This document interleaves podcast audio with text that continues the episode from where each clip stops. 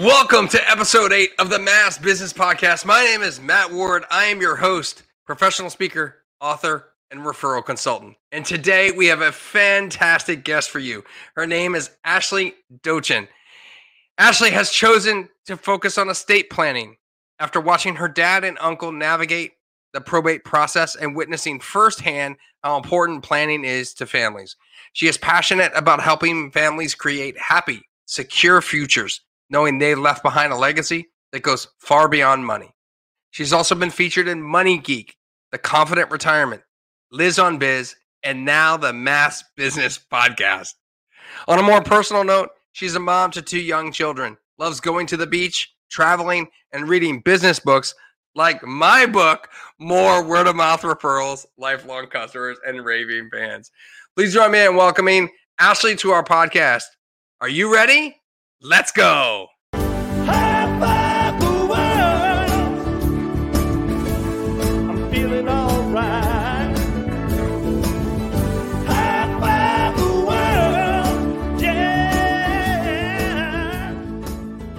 Welcome to the Mass Business Podcast, where small business owners, also known as risk takers, share their stories about the growth of their business and themselves.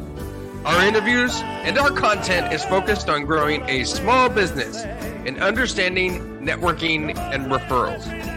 I say it all the time, and I'll say it again today. You never know where your next referral will come from.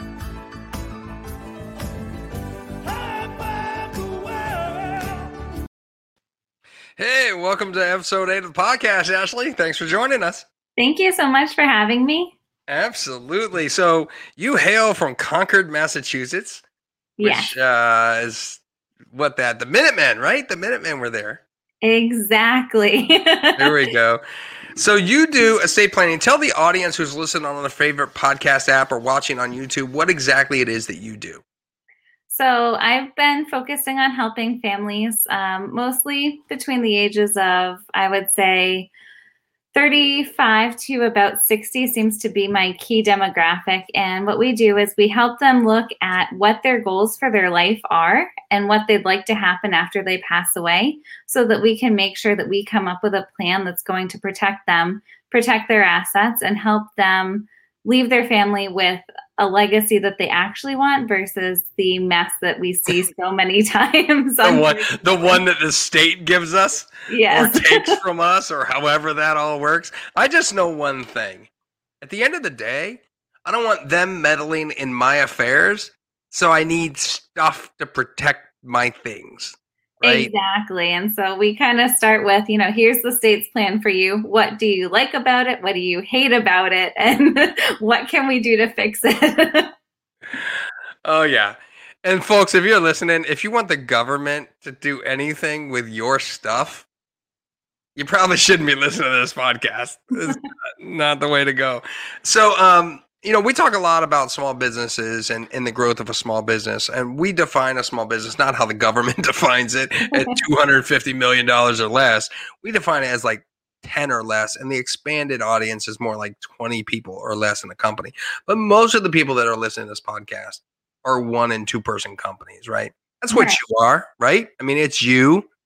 Um, exactly. Um, what has been your growth trajectory? How long have you been doing this, and what's it been like to to, to build a business and grow?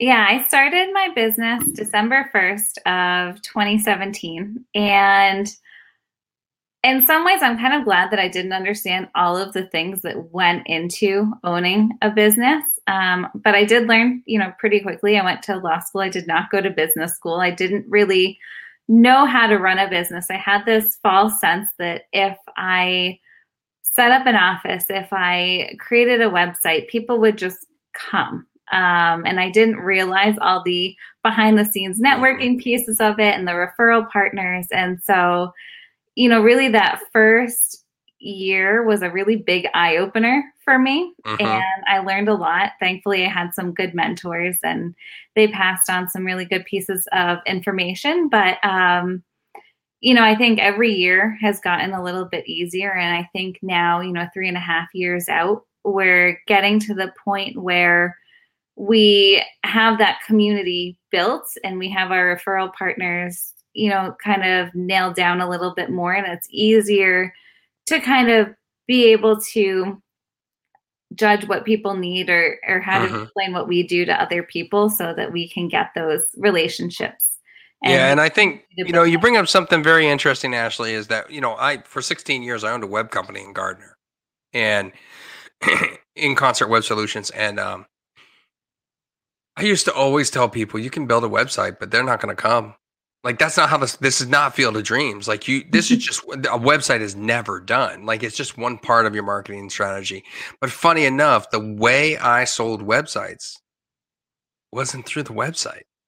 Our own website was not the way I sold websites through networking, exactly. through networking groups and chamber groups and going out and meeting people and going to every independent networking group out there.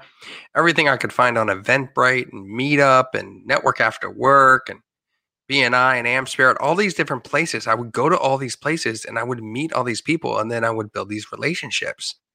How important in your mind is networking and relationships as a whole?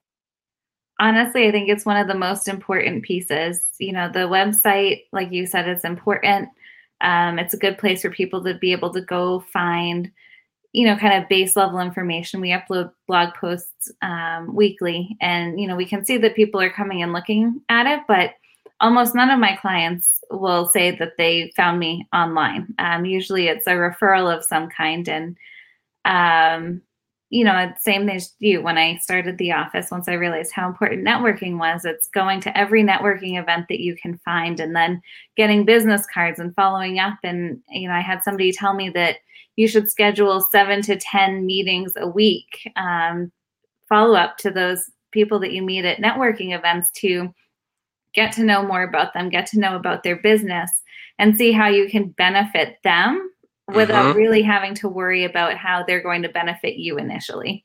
Oh, I need my soundboard. Can I get an amen? That's exactly what we're trying to do. We're trying to. So, in my book, I wrote that people don't do business with who they know, like, and trust. They do business with who they know, like, trust, and care about. And if you take interest in other people, if you care about them, if you help them grow, if you give them knowledge, give them effort, give them education, if you invest in other people, they will invest in you and they will do that by reciprocity. They will Mhm. give you referrals. That's why one of the old school BNI mentalities is givers gain. The more you give, the more you'll get. It's what Ivan Misner wrote in his in his book. It's what BNI was the foundation of. And you know, for those people that like BNI or don't like BNI, that's an irrelevant topic. The point is the structure behind it, the, the principles behind it are are what drive people. They work, you know, and uh, in any networking group you go to, whether it's BNI related or not, you you find that in order to develop trust, you have to invest in others, and I think that's a big part of it. You know, my grandfather told me when I was eighteen that uh, it's who you know, not what you know. Exactly. I've heard I that. fought- I fought him on it, Ashley. I said, no, no, no. If I get into a conversation with somebody and I don't know what I'm talking about, I'm going to look like an idiot. And I'll never forget, I was 18. He was the judge for the Social Security Administration in Washington, D.C. And he said, boy, let me tell you, it's who you know, not what you know.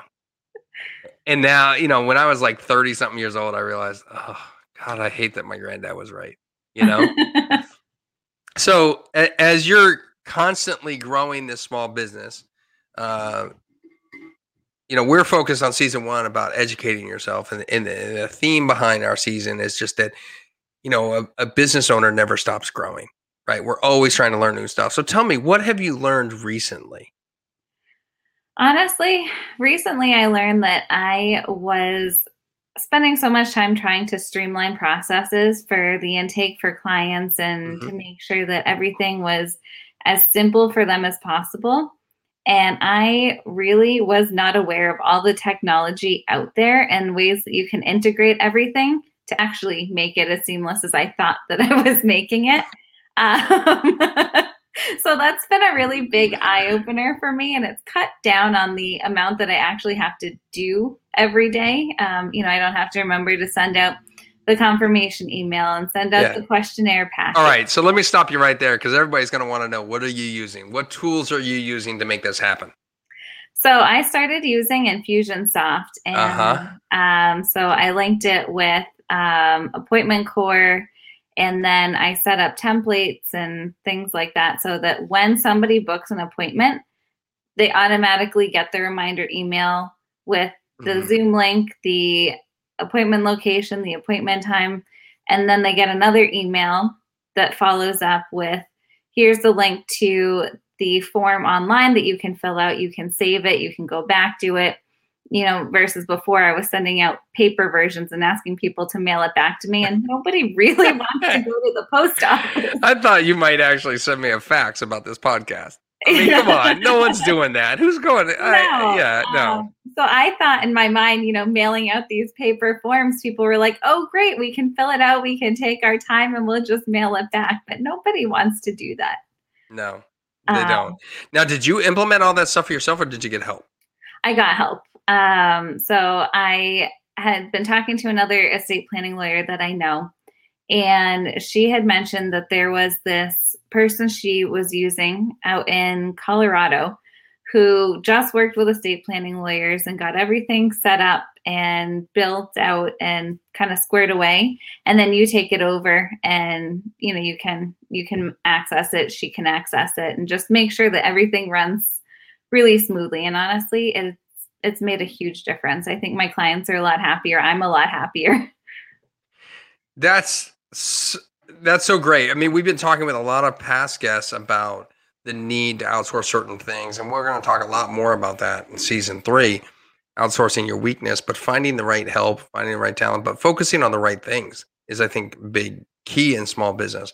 Do you struggle with, uh, with with identifying the things to focus on to grow the business versus doing the tactical work of an estate planner?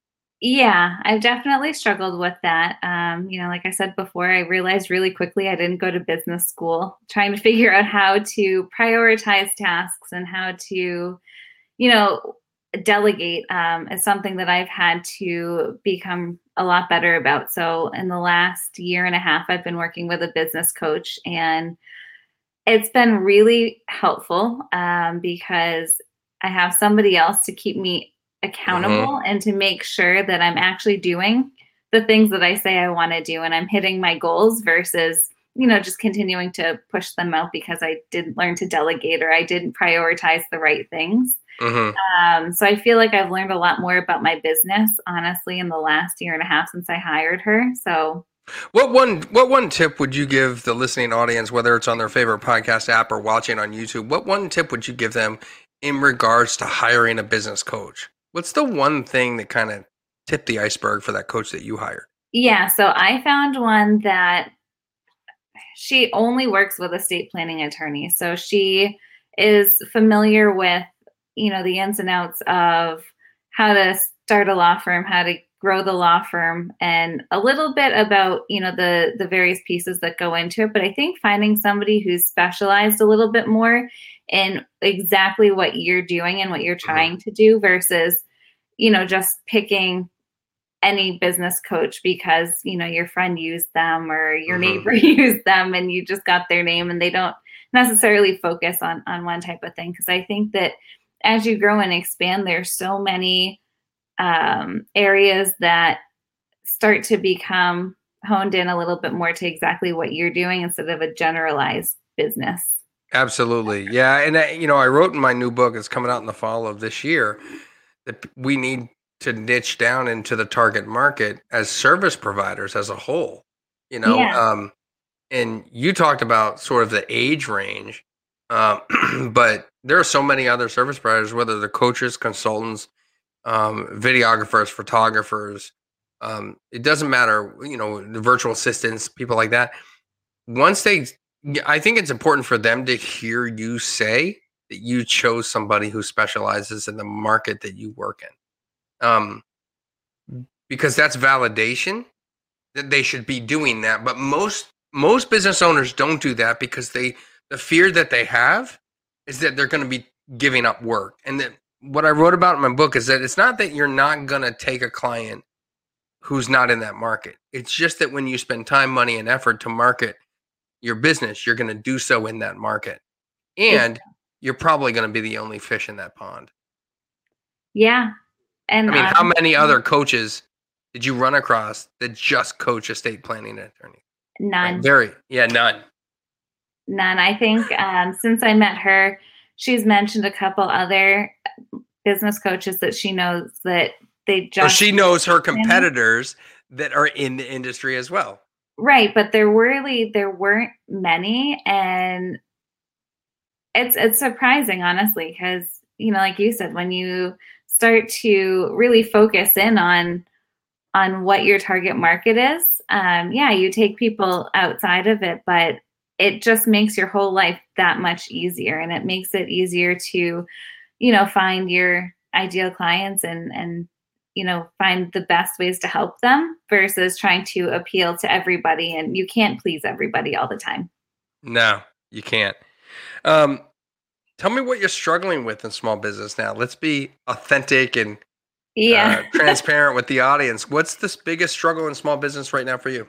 I am still struggling with the delegation piece of things. Um, i recently brought somebody on to kind of start to pass off smaller tasks and you know maybe by the end of the year I'll, I'll work my way up to passing off some of the larger things mm-hmm. and actually bringing on a second person but delegating for me has been really hard because it's just when i do something i know it's going to get done and i don't necessarily have that so, same level. This, I've talked about this. I've talked about this on previous episodes of the podcast. The the mantra that I have for everybody is trust but verify. Yes. Right, because done is better than perfect. Exactly. Right. So you can review the stuff, you can you can verify that the work is getting done. And once that level of trust continues to rise, once you verified it, you're going to delegate more. Um, on episode seven, we had Shannon Ortega on, and he talked about how he hired brought on somebody to manage his calendar and she looked at him and said shannon your calendar's full next week. He's like yeah and she goes well that's what you hired me to do. What do you need me for? He's like yeah I, I need to do a better job at delegating right? So um so the problem i see with small business owners i see this with my referral clients all the time is that they are so worried about something getting done that they do it themselves. And then what happens is there's all these other tasks that don't get done. Exactly. So what I don't was telling Shannon was done is better than perfect. It's true. And I've been trying to remind myself that this year. And it's been one of my New Year's resolutions was to become a better delegator. And mm. slowly I think I'm getting there. Um, it's getting easier and i think that yeah.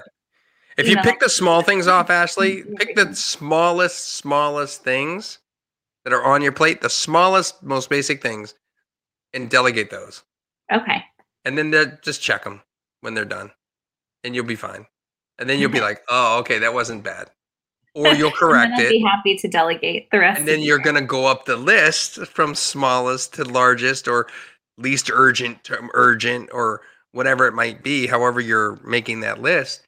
And as the trust grows over time, you'll feel more confident on it. And uh, I, that's what I had to do, right? I was a small business solopreneur, and the next thing you know, I had eight employees, right?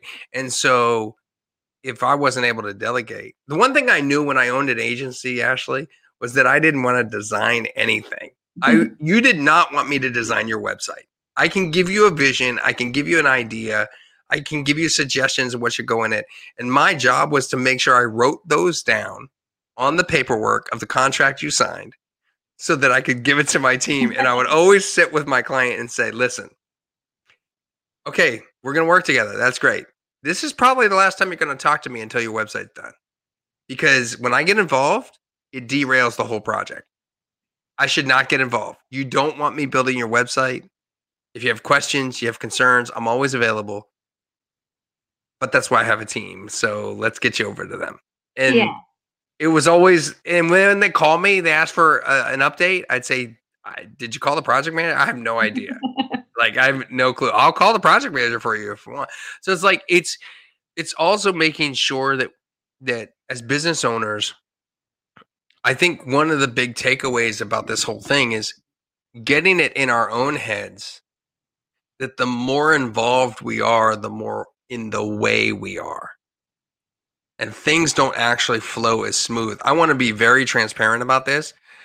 Um, the company that I sold has been doing far better since I've gone. They're making more money. And it's very it's because we're control freaks as business owners. We're the visionaries. And so, you know, but we shouldn't do the tactical stuff. It's a challenge in law practice too, because you're the one who's licensed to do the law work. But yeah. that's why I think the law the law firms that I've seen be very successful are the ones that have great supporting staff members, the great um, paralegals and office administrators and people like that that can do all that stuff, prep all that work, and now all you're having to do is review it and make the changes and this type of yeah. Thing. No, I definitely agree with that, and you know that's definitely something I'm striving to do. You know, this yeah. and into next year is you know, get one person who I feel comfortable delegating to that, you know, can take over a big chunk and then maybe next year, you know, bring on somebody else if I feel like yeah. I need to maybe bring on another attorney to do, you know, the the types of cases that I get phone calls for, but I really don't enjoy yeah. doing. Um, so I think over the next couple years we'll probably expand a lot more, but for right now, delegation. As I like to say, you're going to look for rock stars. You're going to end up with roadies, and eventually you'll get a rock star. Exactly. I've, I've, been there. I've I've had plenty of roadies when I thought I was hiring a rock star. Now I've got a rock star, and I'm super happy with her. So it's great. Um, yeah, that's really exciting. I, I, I, I this is some great stuff, and and and I, I hope that the listeners are hearing and and and and seeing the types of stuff that Ashley's talking about with her growth of her company. Um, make sure that you're interacting with us on the Facebook page. Ashley and I will both be answering questions that you have with it. I'm not going to answer any questions regarding estate planning. Um, but if it's about the business, the Infusionsoft stuff, if you're an estate planner and want to connect with her about her coach or her Infusionsoft implementer person, I'm sure she'd be happy to connect you and, and also the comments here on YouTube. Um, if you want to reach out to Ashley for estate planning services, she's based in Concord, Mass. Um, Ashley, how can people get in touch with you? So they can either send me an email, um, adotchin at dotchinlaw.com, or they can call me at 617 716 9715. Awesome. Awesome. Yeah. For those of you that haven't thought about getting an estate plan done, uh, you really got to do something. I mean, I was I was uh, today years old. No, I I actually have one done, um, and uh, done it the right way and invested in it. It's a good investment to have. Um, you got to find the right fit person for it. Um, you often don't think that you're old enough for an estate plan if you're 23 or 25, but that doesn't mean you can't have a conversation to figure out when is the right time for you uh, you definitely don't want to leave stuff to the state. And uh, and obviously, if you're in the business of serving people, connecting with Ashley as a referral partner might be a great a great idea. If you're a business attorney, you know, if you're a CPA, financial advisor, those those type of people are going to be great contacts for Ashley as well. So make sure you reach out to her. Uh, appreciate you listening to episode eight on your favorite podcast app or watching it right here on YouTube. Until next week or actually until tomorrow, in the next episode. Take care, everybody.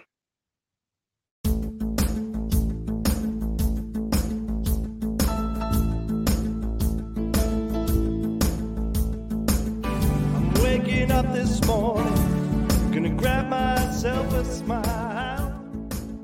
Thank you for listening to the Mass Business Podcast, where we focus on growing a small business and understanding networking and referrals. Don't forget to like on your favorite platform and share out this podcast. This show has been produced by Heather Grant, music by Celtic Kelly, all rights reserved. I'm your host, professional speaker, author, and word of mouth referral consultant, Matt Ward. Don't forget to live happy, smile a lot, and high five everyone around you.